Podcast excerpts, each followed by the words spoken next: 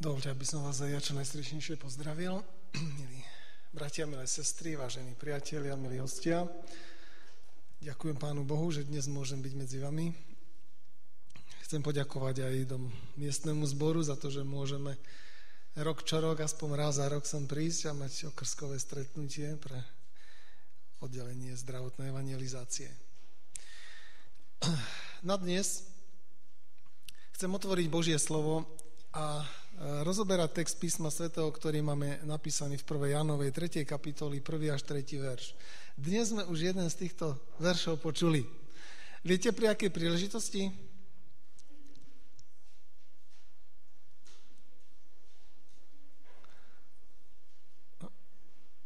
Alebo už si aj nepamätáte, že zaznela 1. Janova 3. kapitola, verš 2.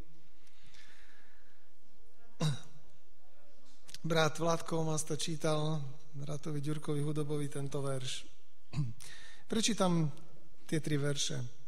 Vidzte, akú lásku nám dal Otec, aby sme sa volali deťmi Božími a sme nimi. Preto nás svet nezná, pretože jeho nepoznal. Milovaní, teraz sme deťmi Božími. A ešte sa neukázalo, čo budeme. Ale vieme, že keď sa ukáže, budeme jemu podobní, lebo ho budeme vidieť tak, ako je. A každý, kto má túto nádej na neho, očistuje sa tak, ako je aj on čistý. Vidzte, akú lásku nám dal Otec, aby sme sa volali deťmi Božími a sme nimi. Myslíte si, že je dôležité, aby sme vedeli, kto sme? Aby sme poznali vlastnú identitu? Kto sme? Čo sme? Kto si? Jeden uh, príbeh v skutkoch apoštolských 19. kapitole rozpráva o synoch veľkňaza, ktorí sa podujali na úžasné dielo vyháňať zlých duchov. A naozaj sa stretli s takým človekom, ktorý bol posadnutý zlým duchom a skúšali tie svoje metódy na ňom. A viete, čo im on odpovedal? E, v 15 tom verši 19. kapitole skutkov čítame, že zlú, zlý duch im odpovedal a riekol. Ježiša znám, aj o Pavlovi viem, ale kto ste vy? Kto ste vy? Ježiša znám, o Pavlovi viem, ale vy ste kto? Kto ste vy? Kto ste, keby, sa vám, keby vám niekto dal otázku, no a kto si ty? Kto ste vy? Čo by ste povedali? Kto ste? Učeníci? Božie deti? Ešte niekto? Služobníci, dobre, ešte? Kto ste vy? E, ten zlý duch, ktorý sa ich pýta, no a kto ste vy? A oni si mohli povedať, mohli si zakladať na niečom. Viete, kto to bol? Viete, kto bol ich otec? E, aké mal postavenie ich otec v, v tom židovskom národe? Veľkňaz. Jeho synovia. Od narodenia boli veriaci. Patrili do tej najsprávnejšej cirkvi, aká vtedy bola nositeľom pravdy.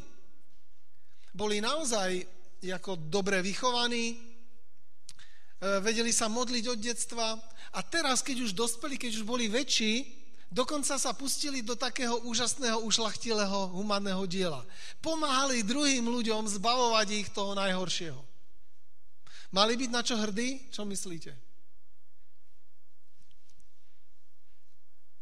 Dobré zázemie, od detstva veriaci, všetky modlitby ovládali ako by nič im nechybalo. Ale démon im hovorí, Ježiša poznám, o Pavlovi tiež viem. No ale kto ste vy? Kto ste vy? Myslíte si, že v boji proti satanovi stačí, že ste sa narodili v správnej cirkvi, v dobrej rodine, že sa viete od detstva modliť, že poznáte písma, že ste chodili každú sobotu do synagógy? Kto ste vy vôbec? Kto ste? Stačí, že toto všetko viete a že to máte za sebou a že vaši rodičia sú takí, akí sú? Čo myslíte, stačilo im to? Moc nie, pretože výsledok toho ich snaženia bol hrozný. Doriadil ich. Nebral ich vôbec na vedomie. Kto ste? Kto sme? Vy hovoríte Božie deti. Dobre, sme Božie deti? Odkedy sme Božie deti? Keď ste Božie deti, odkedy ste nimi? Od stvorenia, od narodenia, alebo odkedy ste uverili? Od narodenia ste Božie deti? Tak už sa nemusíte druhý raz narodiť, keď už ste sa raz narodili ako Božie deti, že? Kedy sa stávame Božími deťmi? Odkedy? Všetkých, ktorých Pán Boh stvoril, sú ako stvorené Božie deti už od stvorenia. Áno? Nie? Alebo či sme, keď nie sme jeho deti, ako deti stvoriteľa? Diablové? Diabol nás stvoril? Odkedy sa stávame Božími deťmi? Odkedy sme deti diabla? od, keď sa narodíme? Rodíme sa ako Božie deti alebo ako deti diabla? Rozmýšľali ste o tom, kedy sa stávame vlastne Božími deťmi? Ako sa nimi môžeme stať? Ako sa stávame, e, ako sa stávame obyčajnými deťmi? Ako prichádzame na svet? Čo je na začiatku pred našim narodením?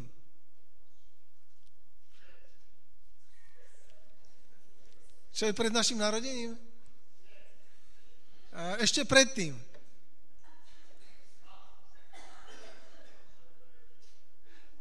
Čo by malo byť, teraz berme takú ideálnu situáciu, čo je na začiatku, čo by malo byť na začiatku pred našim narodením, keď to je ideálne?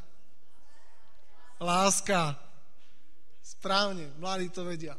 Láska. Láska by mala byť na začiatku úplne. A potom, potom tá láska pokračuje ďalej, takže tí dvaja sa lepšie poznávajú, dôverujú si. Nakoniec sa rozhodnú už žiť len jeden pre druhého. A rozhodnú sa patriť jeden druhému. Áno? A výsledkom možná je toho rozhodnutia ich spoločný život. A korunou toho ich vzťahu alebo ovocím tej lásky by malo byť počatie, miminka a potom jeho, jeho ďalší, ďalší rast v tele mamičky, až príde okamžik narodenia, už sa aj viditeľne prejaví tá láska. Kedy sa stáva to miminko tým ich dieťaťom, tých rodičov? Kedy? Keď bolo počaté, alebo keď sa narodilo až? Od počatia, alebo až od narodenia? Alebo až keď začne hovoriť? Od narodenia? A keď už sa narodilo a už ho majú, už sa tešia z toho dieťatka, tak dieťatko by si povedalo, no a teraz si dám 3 mesiace pauzu. Už ma nebaví dýchať a, a trápiť sa tu, tak si oddychnem. Alebo je dôležité, aby, aby rástlo ďalej, zo dňa na deň. Je zaujímavé, že Biblia častokrát pripodobňuje to naše duchovné znovu narodenie alebo znovu zrodenie práve takémuto fyzickému, telesnému, tak, jak sa rodíme ako deti. Dokonca keď Jan hovoril, teda keď, keď v Janovi čítame, kde pán Ježiš rozpráva sa s Nikodémom, tak mu pán Ježiš hovorí, vieš, ty sa musíš narodiť znovu. A on hovorí, no a to ako? To mám zase mať skúsenosť s vajíčkom a so spermiou a, a s telom matky a tak, áno, tak to myslíš? Pán Ježiš hovorí trochu ináč. Ale Nikodem pochopil. Tá podobnosť je tu veľmi veľká. Preto čo je dôležité v, v tom, keď sa chceme stať Božím deťom, Božími deťmi? Je, je tam na začiatku to, tá Božia láska, poznanie Božej lásky. Nakoniec sa rozhodneme pre Pána Boha v dôsledku toho, ako nás veľmi miluje. Ak je toto na začiatku, a poznávame ho cez písmo sveté, poznávame ho cez to, čo Pán Ježiš prežil, ako sa správal k iným a k nám, tak z tohoto e, sa nejak v nás rodí veľká túžba sa mu odovzdať a patriť mu. Až to malinké semienko Božieho slova a Ducha Svetého dozreje v nás, že sa rozhodneme sa mu odovzdať celé, vyznať ho. A prichádza, prichádza cez takú hlbokú dôveru v Neho, vieru, znovu zrodenie. No ale tým, že sa rodíme ako Božie deti, my nemôžeme povedať dosť. Oddychnem si, na tri mesiace si dám pauzu. E, ten rast je charakteristický čím? Skrze čo? Alebo ako majú rast Božie deti? Čo by ste povedali? Cez čo rastú Božie deti? Každý deň, dennodenne. Biblia to nazýva posvetenie, že sa vlastne oddelujú jednu oblasť, druhú oblasť, tretiu oblasť svojho života, oddelujú pre Pána Boha. Skrze toto posvetenie tie Božie deti rastú. A k čomu majú výraz? Na čo sa majú podobať? Čo je ich cieľom? Aká je ich méta? Malé deti, keď rastú, tak chcú vyrásť, aby sa podobali komu? Rodičovi, áno? To je ich túžba. Raz byť taký veľký, ano, alebo taký, jak ich rodičia sú. No a Božie deti tiež majú túžbu rásť a rásť a podobať sa komu? Pánovi Ježišovi. Vyraz do podoby, do, na obraz Pána Ježiša Krista. Takže od, od, čo je dôležité, čo je v tomto procese najdôležitejšie? Počatie, znovu zrodenie, posvetenie, rast, čo je dôležitejšie? Čo je najdôležitejšie? Dá sa povedať, že niečo je dôležitejšie ako niečo iné? Všetko. Od samého začiatku celý priebeh až do konca je dielo Ducha Svetého nesmierne dôležité a my nesmieme povedať dosť. Teraz si oddychnem. Teraz už, už prestanem trošku rásť a učiť sa a byť závislý na Pánu Bohu, už si dám 3 mesiace pauzu neexistuje. Stále celý ten proces. Ježiša poznám, o Pavlovi viem, ale vy ste kto? Kto ste vy? Kto sme vy? Kto sme?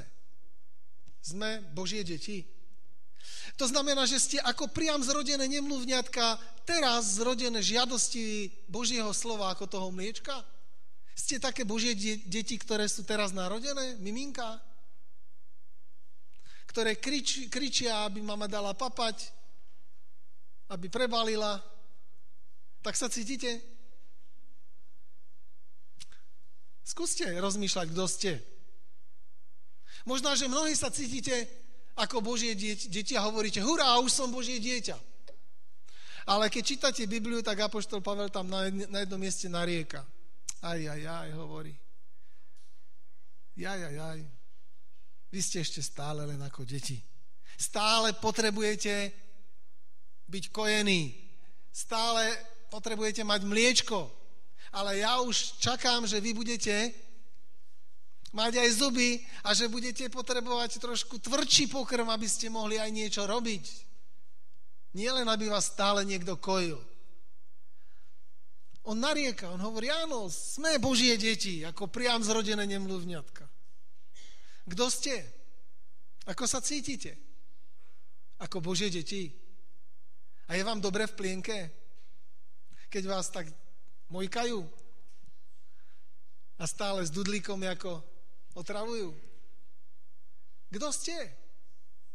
Ste Božie deti? Je to dôležité, aby sme vedeli, že Biblia nehovorí o nás že by sme mali celý život zostať len Božími deťmi. V úvodzovkách len Božími deťmi, o ktoré sa starajú a opatrujú. E, dokonca Biblia má väčší, oveľa väčší dôraz na iný titul, než na miminka Božie, Božie deti. V zjavení čítame o tej dobe, krízovej dobe, kde je napísané, neškodte ani zemi, ani moru, ani stromom, až dokiaľ nepopečatíme Božie deti na ich čelách. Je to tam tak? Čo tam je napísané? Hovorí vám ten text niečo?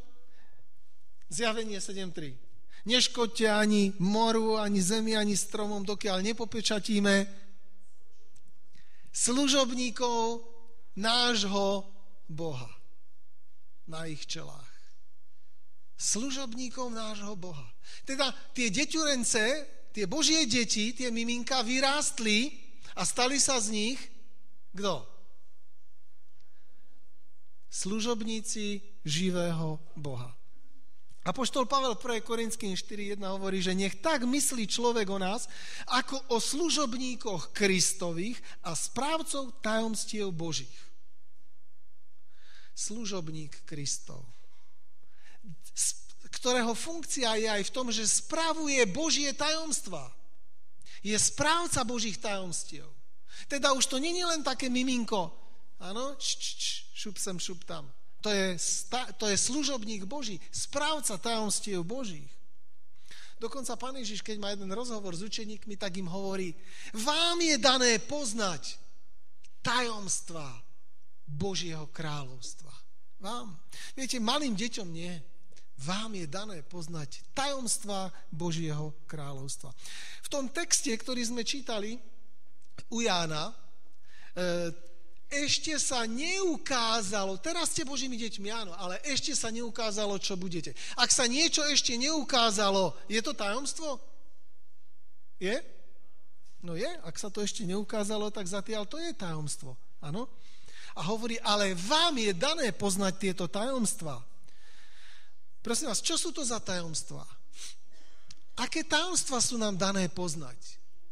O ktorých tento svet nemá ani chýru, ani slichu ale nám Pán Boh to dal. Viete o nejakom tajomstve? Nie? Neviete? Dobre, pozrieme sa spolu na to. Dokonca tam čítame, že vieme, že keď sa ukáže, budeme jemu podobní. E, komu? Komu budeme podobní? Komu? Pánu Bohu? pánovi Ježišovi. Byť podobný pánu Bohu. Budeme mu podobní. Už bol niekedy človek podobný pánu Bohu?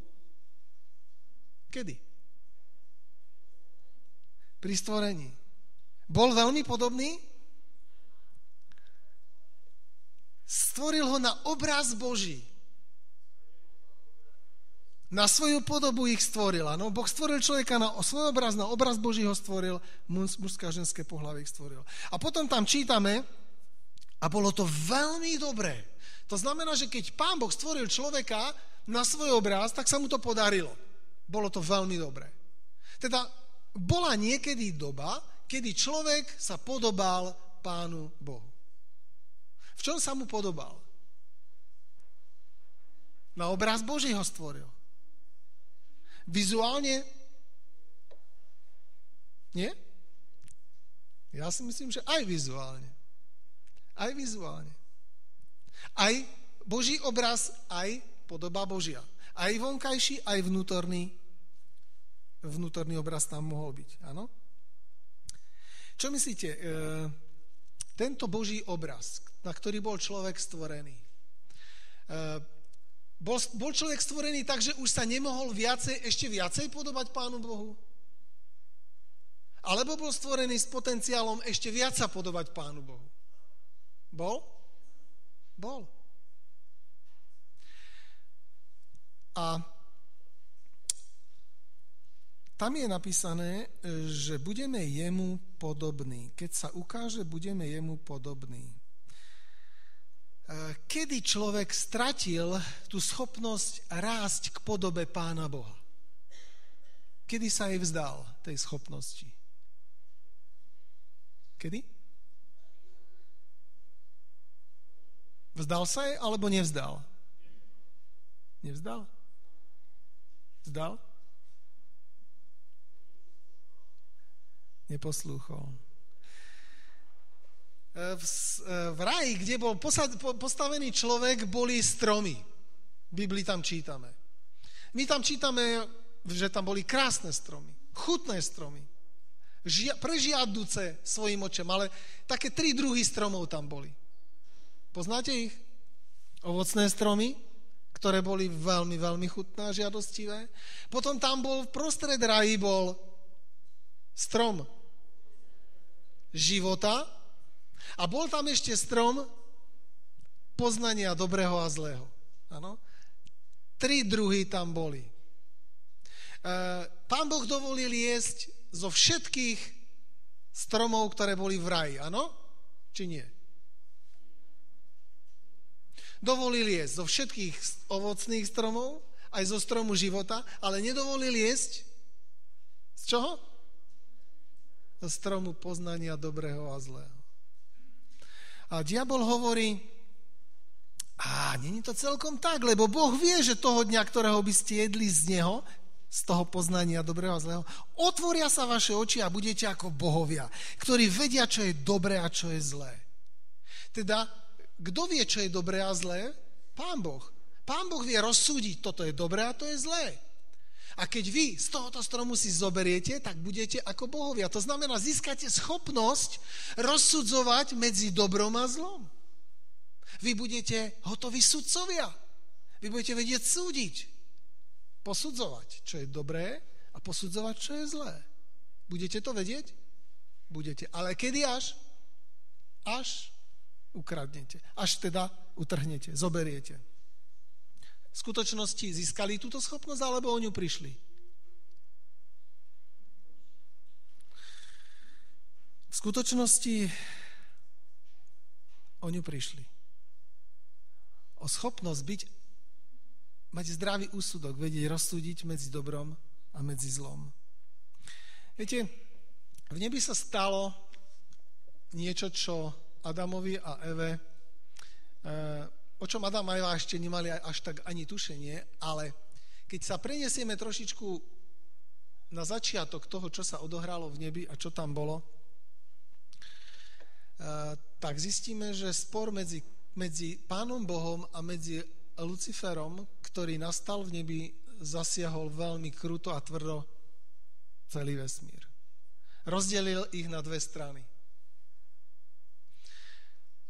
A ako tento spor mohol Pán Boh riešiť?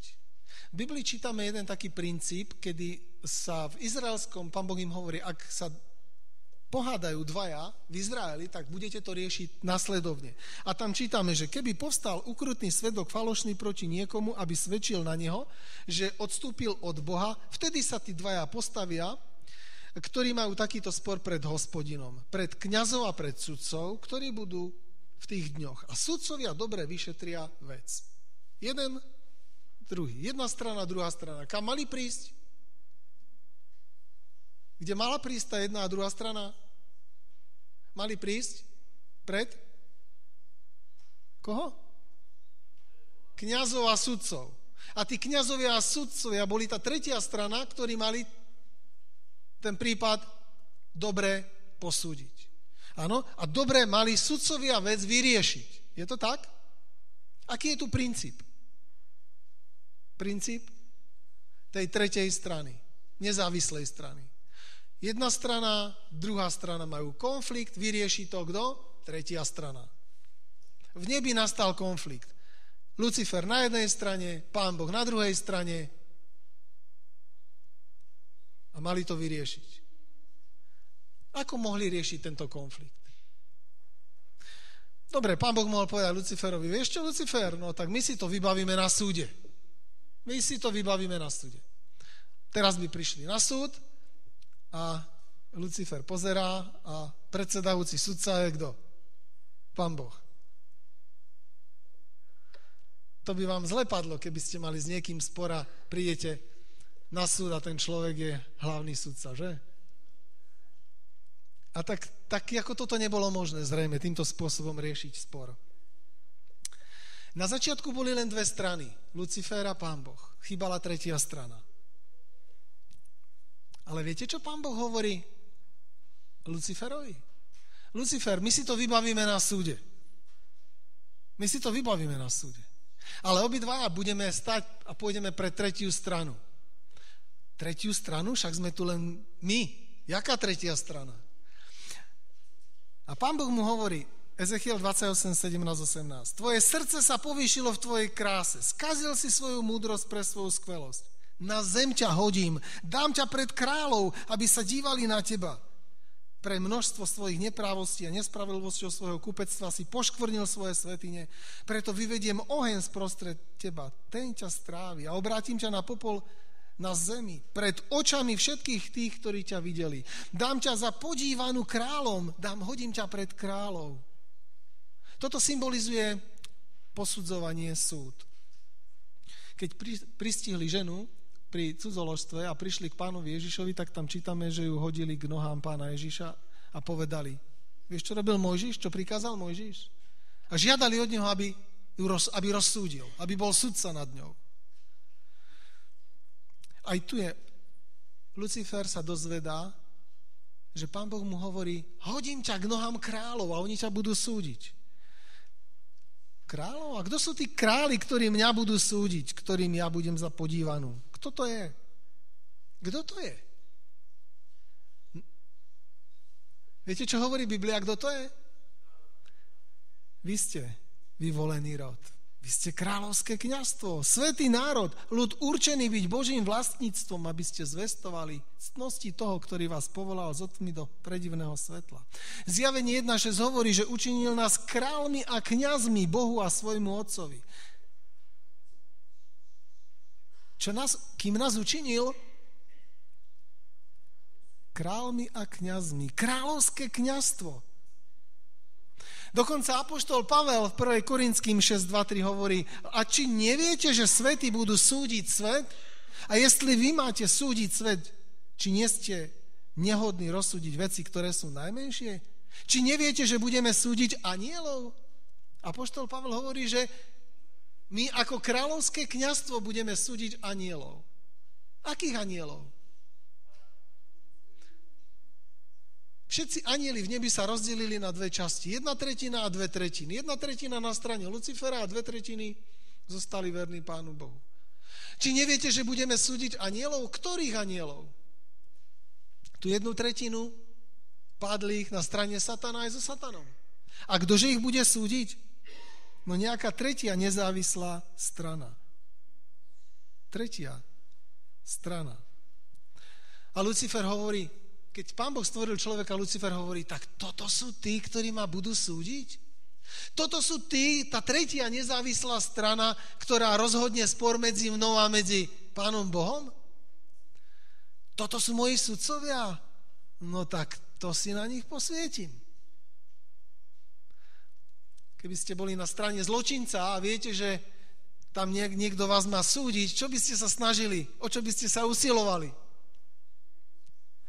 Viete, ak dopadol najvyšší sudca minulý rok? Prišiel zrejme na nejaké nekalé úmysly, možná s typosom alebo s kým proste a doplatil na to životom. Ak sudca príliš veľa vie a je môjim rizikom, tak ho musím nejak podplatiť, skorumpovať, získať alebo odstrániť. To je uvažovanie zločinca. Získať ho na svoju stranu za každú cenu. A Satan sa dozvedel, že človek ho bude súdiť. No tak to sa pozrieme na to. A o čo sa snaží? Na čo by ste sa vy na strane Satana zamerali, keby ste boli na jeho strane? aby neexistoval sudca. Aby ste toho sudcu nejak proste zlikvidovali. A tak to, čo sa Satan snaží, je, že zameriava sa a zameria všetku pozornosť na človeka, aby ho získal na svoju stranu. Podarilo sa mu to?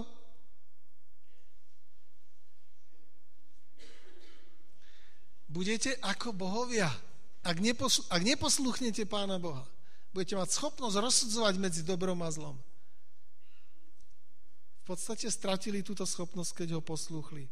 A keď Satan získal človeka na svoju stranu, tak hovorí, a Pane Bože, žiaden sudca nie je. Teraz by si ich mal vygumovať, zlikvidovať a nebude žiadna tretia strana. Pozri, podarilo sa mi to. A čo hovorí Pán Boh? Ja ich nezlikvidujem. Ja ich nezlikvidujem. Ja ich vyliečím. Ja im vrátim schopnosť zdravého úsudku ja im vrátim tú schopnosť, aby mohli byť sudcami.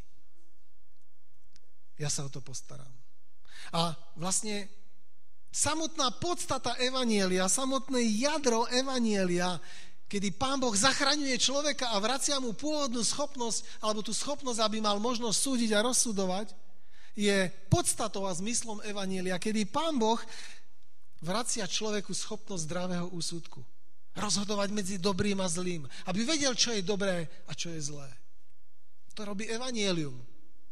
To je to, čo nám Pán Ježiš dáva, čo nám vracia. Ježiša poznám, o Pavlovi viem, ale kto ste vy? Kto si ty? Kto si ty? Úžasné. Pán Boh nás povoláva nielen ako Božie deti, priam zrodené nemluvňatka. Ale On chce, aby sme vyrástli do podoby Ježiša Krista a stali sa služobníkmi svojich spolubratov a služobníkmi, ktorí zachraňujú ľudí v tomto svete. Ale On má pre nás ešte niečo väčšie. On nám ukazuje ešte väčšie tajomstvo.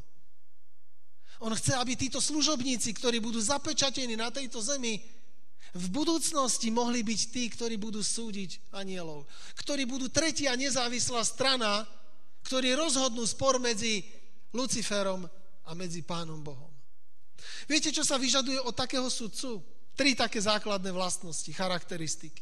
Za prvé, nesmie byť prítomný a účastný toho súdneho sporu. To znamená toho konfliktu. On musí byť absolútne nezávislý. Nesmel, nesmie byť ani svedok, ani účastník, nič. Musí byť mimo. Človek splnil túto, charak- túto vlastnosť? Áno, pretože keď nastal konflikt medzi Luciferom a Pánom Bohom, ešte človek nebol stvorený. Bol úplne mimo. O spore sa dozvedá úplne ďaleko. Druhá charakteristická vlastnosť pre tohoto sudcu je čo? Že musí byť naprosto, čo by ste povedali? Príkladný občan, zodpovedný, charakterný, mal by byť Očakáva sa od neho, že bude takmer bezchybný, že bude skoro dokonalý. Ste takí? Ste takí? Máte čistý register? Žiaden škrabanec nemáte v tom svojom registri?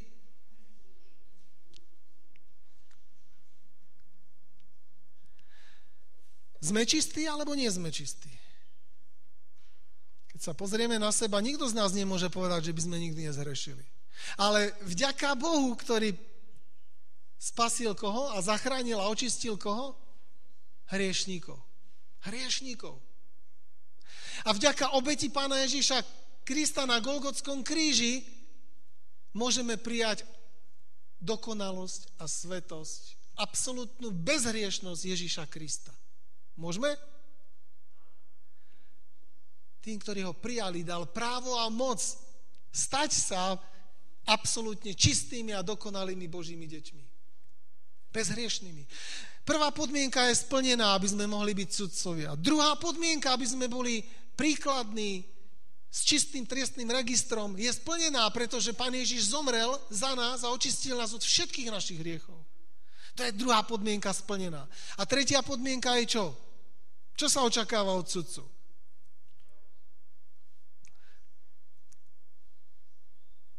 Aby mal zdravý úsudok, nie?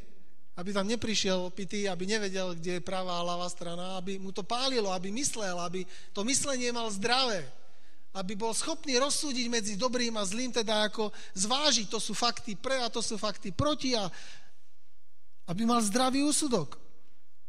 To sa očakáva od sudcu, aby mal zdravý úsudok. Satan sa pozera na nás a hovorí, hop, tak s, prvým, s prvou podmienkou nespravím nič, s druhou tiež nič nespravím, ale mám šancu, mám šancu ešte ich pripraviť o zdravý úsudok. Mám šancu ešte ich opiť vínom svojho smilstva, aby boli trošku pripití. A tak v zjavení sa Satan snaží namixovať taký dobrý nápoj, chutný, a ponúknuť ho Babylonu. A viete, ak sa tam volá? Čím napájal Babylon v zjavení Satan? Vínom svojho smilstva, áno? Aby stratili zdravý úsudok. Lebo ak je to zmetok, chaos, tak to není pravda, tak je to Babel, tak je to chaos, ktorý je opitý. Prosím vás, O čom je ten zápas? O čom je ten boj? O čo sa sa tam snaží, keď sa pozerá na vás?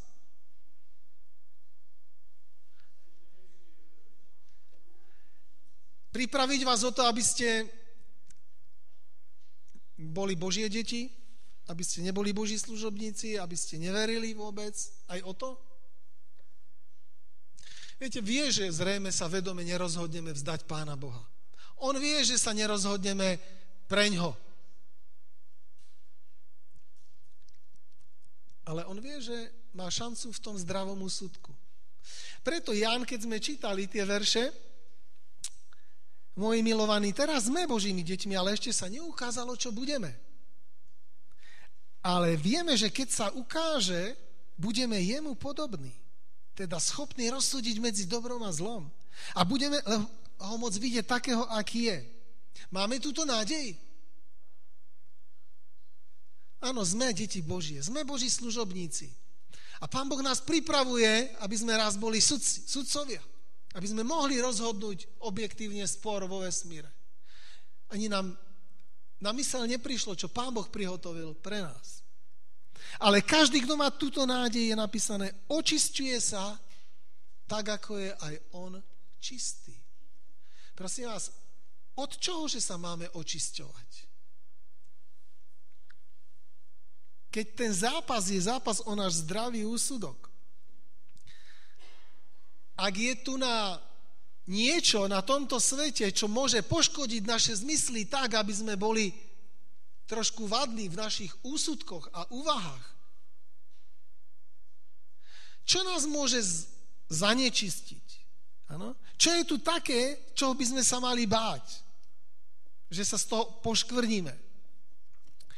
V Apoštol Pavel v 1. Korinským 7. kapitole hovorí, že keď my máme takéto nádherné zaslúbenia, môj milovaní, očistíme sa očistíme sa od každého poškvrnenia tela i ducha, dovršujúc tak svetosť bázni. A dva verše predtým hovorí, ako sa to očistenie má odohrať. Hovorí, výjdite spomedzi nich a oddelte sa, hovorí pán. Nedotýkajte sa nečistého a ja vás príjmem. A budem vám za otca a vy mi budete za synov a dcery.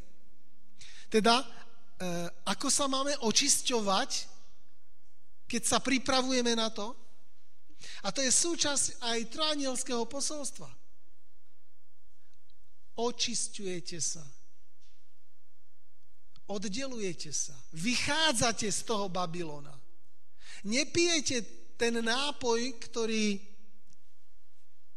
omamuje mysli. To, o čo sa bojuje, je naša schopnosť zdravého úsudku zdravého rozsudzovania a odzrkadlovania Božieho charakteru. Víno poškodzuje zmysly. Víno Babylonu úplne metie ľudí. E, čo myslíte, dnes už není na tomto svete strom poznania dobrého a zlého? Bol zničený? E, už proste nemá sa tam tu žiadne vysielacie miesto, odkiaľ by vysielal, tak ako zo stromu dobrého a zlého. Proste to bol jeho vysielač. On odtiaľ mohol pôsobiť na ľudí. A keďže do raja už raj zmizol, tak aj strom poznania dobrého a zmizol a my už môžeme poznať len dobro alebo len zlo. Čo je pre nás takým stromom poznania dobrého a zlého, ktorého ovocie sa nám zdá prežiadu, prežiadúce na to, aby sme poznali a videli a ochutnali? Máme niečo také, či nie? Prosím vás, skúsme byť trošku reálni. Ako žijeme v tomto svete. Ak zvýťazí nejaká politická strana vo svete a chce mať vplyv na obrovské masy, tak sa usiluje získať kontrolu nad čím?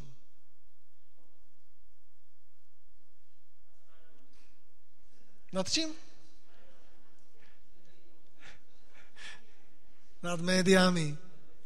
Áno, nad médiami. E, neviem, či ste sledovali v Egypte, alebo teraz, jak sú tie ohromné spory, tak e, keď sú, keď, keď sú tam prvé, teda sú tam nejaké vzbury a protesty, tak viete, čo spravila vláda v Egypte? Odstrihla im internet, odstrihla im telefóny aby sa nedorozumievali. Ak Satan sa snaží mať vplyv na myslenie ľudí, tak má svoj strom poznania dobrého a zlého. Používa média na to, aby si ľudí viedol ako stádečko cestou, ktorou on chce. Ak sa máme vzoprieť tlaku a sile médií, tak to je práve tomu negatívnemu vínu smilstva, ktoré by nás viedlo, kde nemáme ísť. Preto napríklad naša církev je akoby jediná v tomto slova zmysle, ktorá má učenie o zdraví tela, duše, ducha v, vo svojej vierovke. Preto my hovoríme, že veľmi dôležité je aj to, o čom uvažujeme. Učíme ľudí, ako môžu jesť, piť na Božiu slávu. Pretože či jedli, či pili, či čokoľvek robili, všetko robili na Božiu slávu. Očistujú sa od všetkého toho, čo Satan sa snaží im implantovať. To je program, ktorý Pán Boh pre nás má. Kto má túto nádej, očistuje sa. A pomáha očisťovať aj druhých ľudí v tomto svete. Od všetkého toho vína smilstva, všetkej tej špiny, od všetkého toho, čo sa tam snaž, čo sa satan, čím sa Satan snaží ľudí spraviť, z ľudí spraviť nesvojprávne bytosti, ktorí nevedia, čo im je pre nich dobré a čo je zlé. Moji milovaní, ešte sa neukázalo, čím budeme. Ale až sa ukáže, budeme jemu podobní, ktorí budú vedieť jasne rozlišiť medzi dobrom a medzi zlom. Viete, kto ste? Ježiša poznám. O Pavlovi tiež viem, ale vy ste kto? Vy ste kto? Keď mal pán Ježiš 12 rokov a prišiel do Jeruzalemského chrámu a videl tam zabíjať toho barančeka, pozera na toho barančeka, pozera na tú tečúcu krv a vtedy cvak. Vtedy mu to docvaklo. Hej, to som ja. To je moje poslanie. A on uvidel, uvidel jasne svoju identitu. Na toto som prišiel na svet. Už vám to docvaklo? Kto ste? Viete, na čo ste tu? Aké je vaše poslanie? Poznáte tajomstvo, ktoré bolo zjavené učeníkom? Vám je dané poznať tajomstva kráľovstva Božieho. Teraz sme deťmi Božími. Ale ešte sa neukázalo, čím sme. Ale až sa ukáže, jemu budeme podobní. A tak má túto nádej, očistuje sa, pripravuje sa na to nádherné poslanie. A pripravuje nielen seba, ale aj ostatných. Viete, ak my nevieme rozlíšiť medzi dobrým a zlým, tak potom na nás sa vzťahuje beda, beda tomu, kto dobrému hovorí zlé a zlému dobre. To je to, čo počujeme na tomto svete. Víno smilstva Babylona. Dobrému hovorí zle a zlému dobre. Ale Pán Boh tu má svojich služobníkov. Pán Boh tu má svoj ľud, ktorý jasne nazve veci, dobré veci dobrými a zlé zlými. Ježiša poznám, o Pavlovi viem, ale kto ste vy? Vieme, kto sme? Vieme, kto sme? Tušíme, akú obrovskú výsadu máme každý jeden z nás? Môže nám nejaké zamestnanie, nejaký zamestnávateľ ponúknuť väčšiu kariéru? Môžeme získať za 2 milióny niečo ešte väčšie, bohatšie? Nie.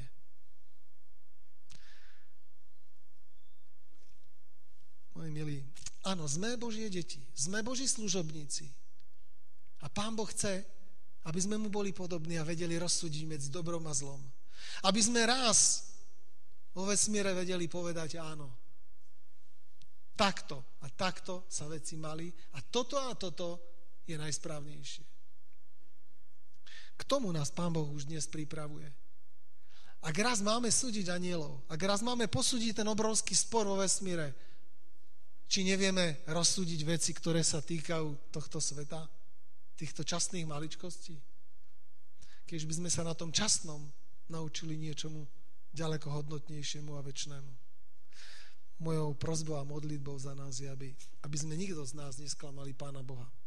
Ale aby sme svojim životom ho oslávili a ešte čo najviac ľudí mohli spolu za sebou priviesť do Božieho kráľovstva.